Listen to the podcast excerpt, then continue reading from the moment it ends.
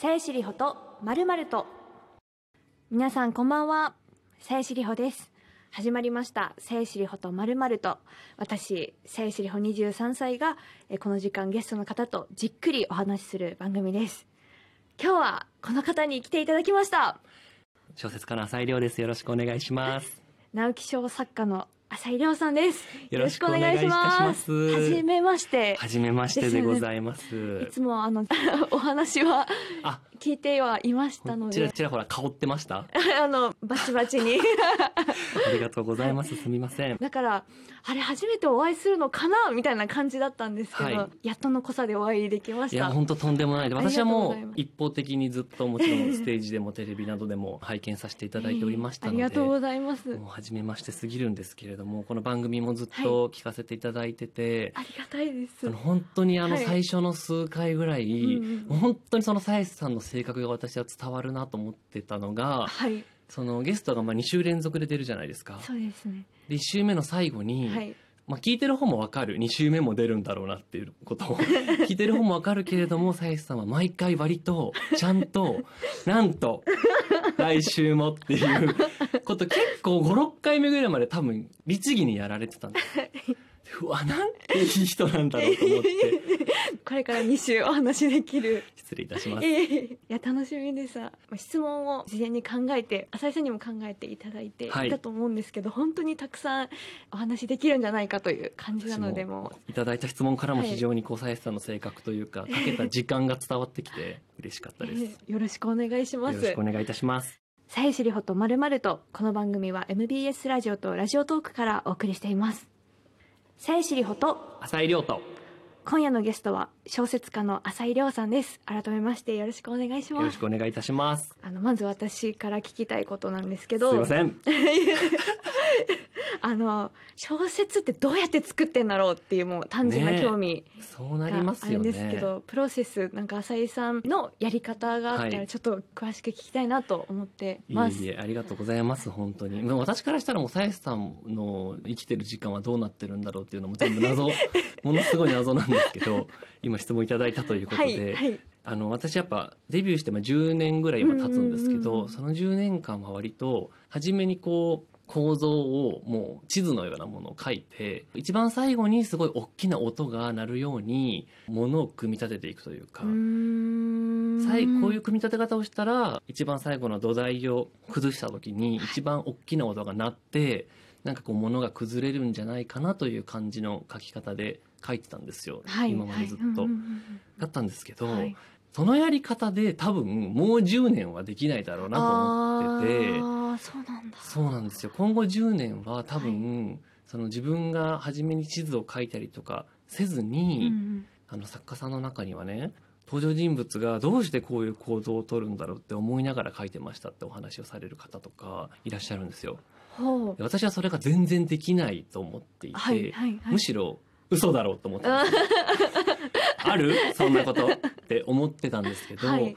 なんか10年ぐらい経ってみて思うのは、うん多分今後そういう書き方ができるようにならないともう10年もう20年とかってできないんじゃないのかなっていうなんか予感があって今今なんかやり方をちょっと変えるというか広げるみたいなことができないと長く活動するのって難しいのかなとか思ったりとかしてます。そうなんか他の作家さんが登場人物はどうやって行動するのかなっていうやり方ってはいもう本当にその人の性格だけのことに集中してなんか書き進めてたらなんかできたみたいなってことですか？みたいなね感じらしいんです。その登場人物の真後ろに自分が立ってる感あ覚でなるほど。こう動いているのについていくっていう風に。へーねえ。その人をゲストに呼んでほしいよもう。やその人に聞いてほしいどうやって書いてるんですかって。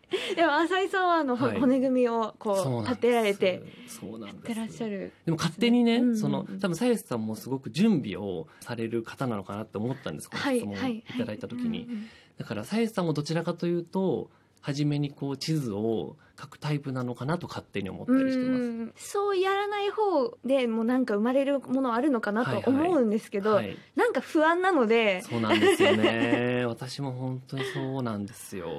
その方がなんかこう気持ちが楽。そうなんか自分がね 落ち着いててこういられるみたいなはい。ところがあるんですけど、はいはい。多分それでほそう10年間はそれでできたけどっていうことなのかなって今思っていてすごい過渡期というかね変わっていく予感というか勉強しないいとなと思ってます今。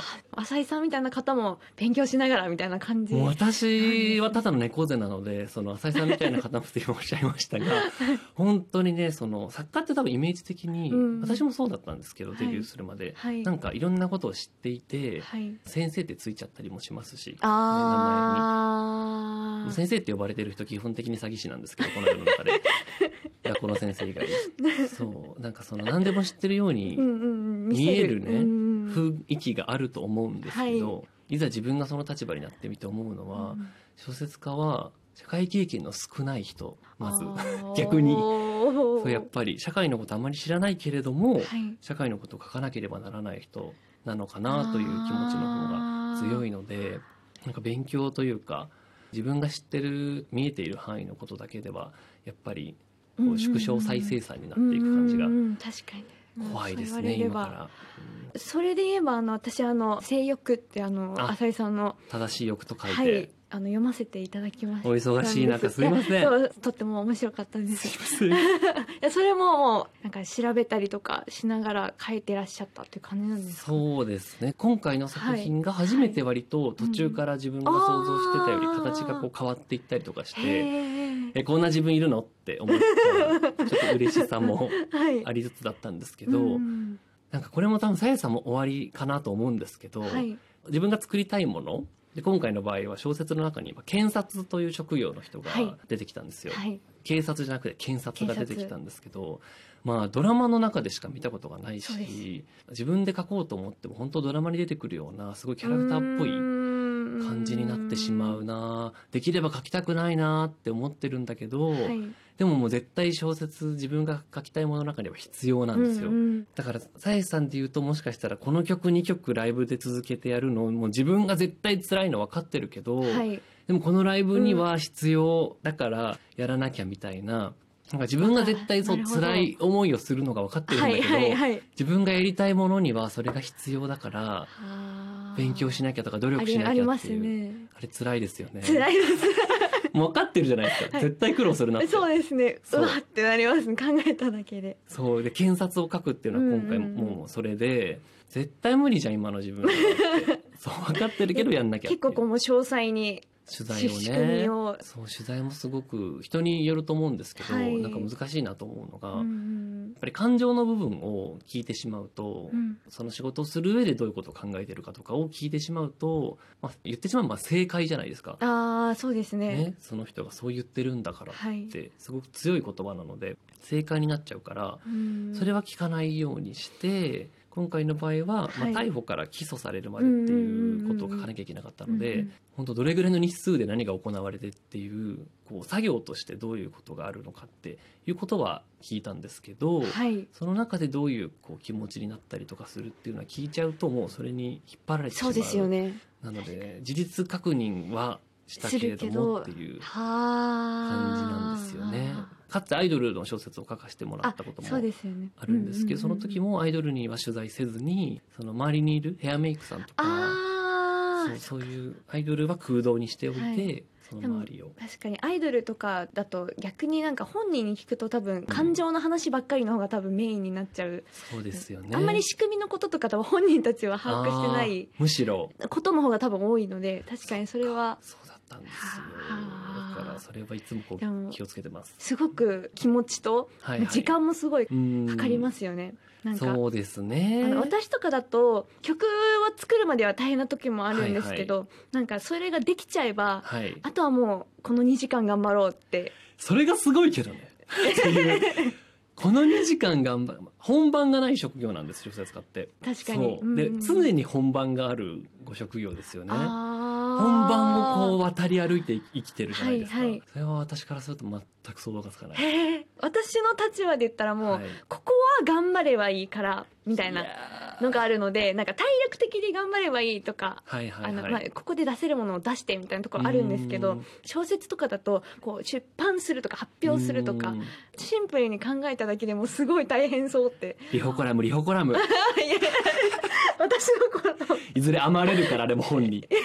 でもそうやってね確かに見ていただいてるんだなと質問いただいた時に思って、でもなんかねあれなんですよ。その本番がないってつまり直接的に感じるリアクションもないっていそううなるほどなるほど。そう感覚で、うんずーっとまあ書いてる時って担当編集者の方はいるんですが、は割とこうやっぱ無音、うん一体これがどういう反応があるのかとか、わからないですよね。そうなんですよね、うん。結構トンネルをずっと掘ってる感じでで一応先にこう出口だよって光は見えるわけなんですよね。はい。で理想ではうん。その出口にたどり着いたらすごくたくさんのリアクションだったりとか、うん。出口にたどり着きましたっていう景色が見えてほしいなと思ってやってるんですけど、まあ、いざ本を出版するという出口に立ってみても、はい。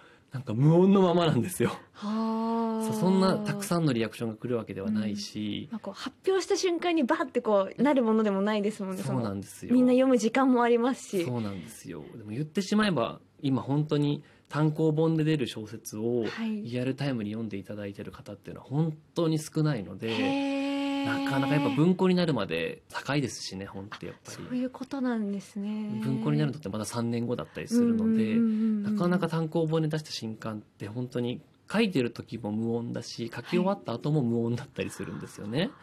そうなるともう視野を長期的に持つっていう風になんか人間が進化していくというか、なんかこの本を出して反応がないことはにい。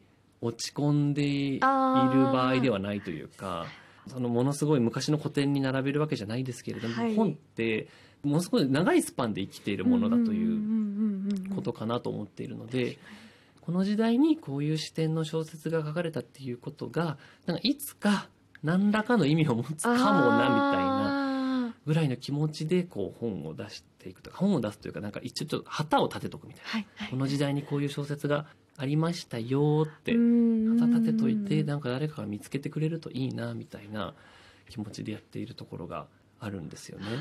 そうだからその本番がある人を見ていて本番を全うするという大変さを感じつつうん。その場でリアクションを感じ取ら、ね。取ることができるっていうことに対しては、あ素敵なことだなって思ったりもします。そっか確かに私の場合でもたまにこう昔の映像を見てファンになりましたとかはい。あの全然違いますけどいえいえでもありますよあるのね。でなんかそういうのをそういうスタンスをまず持ってなきゃいけないっていう心持ちでいらっしゃるそうなんですよねね。すぐに結果出るとは思わずにこうやっていないとやっぱりん？って心が折れちゃう人もいるかもしれないっていうのは思います。面白いですいえ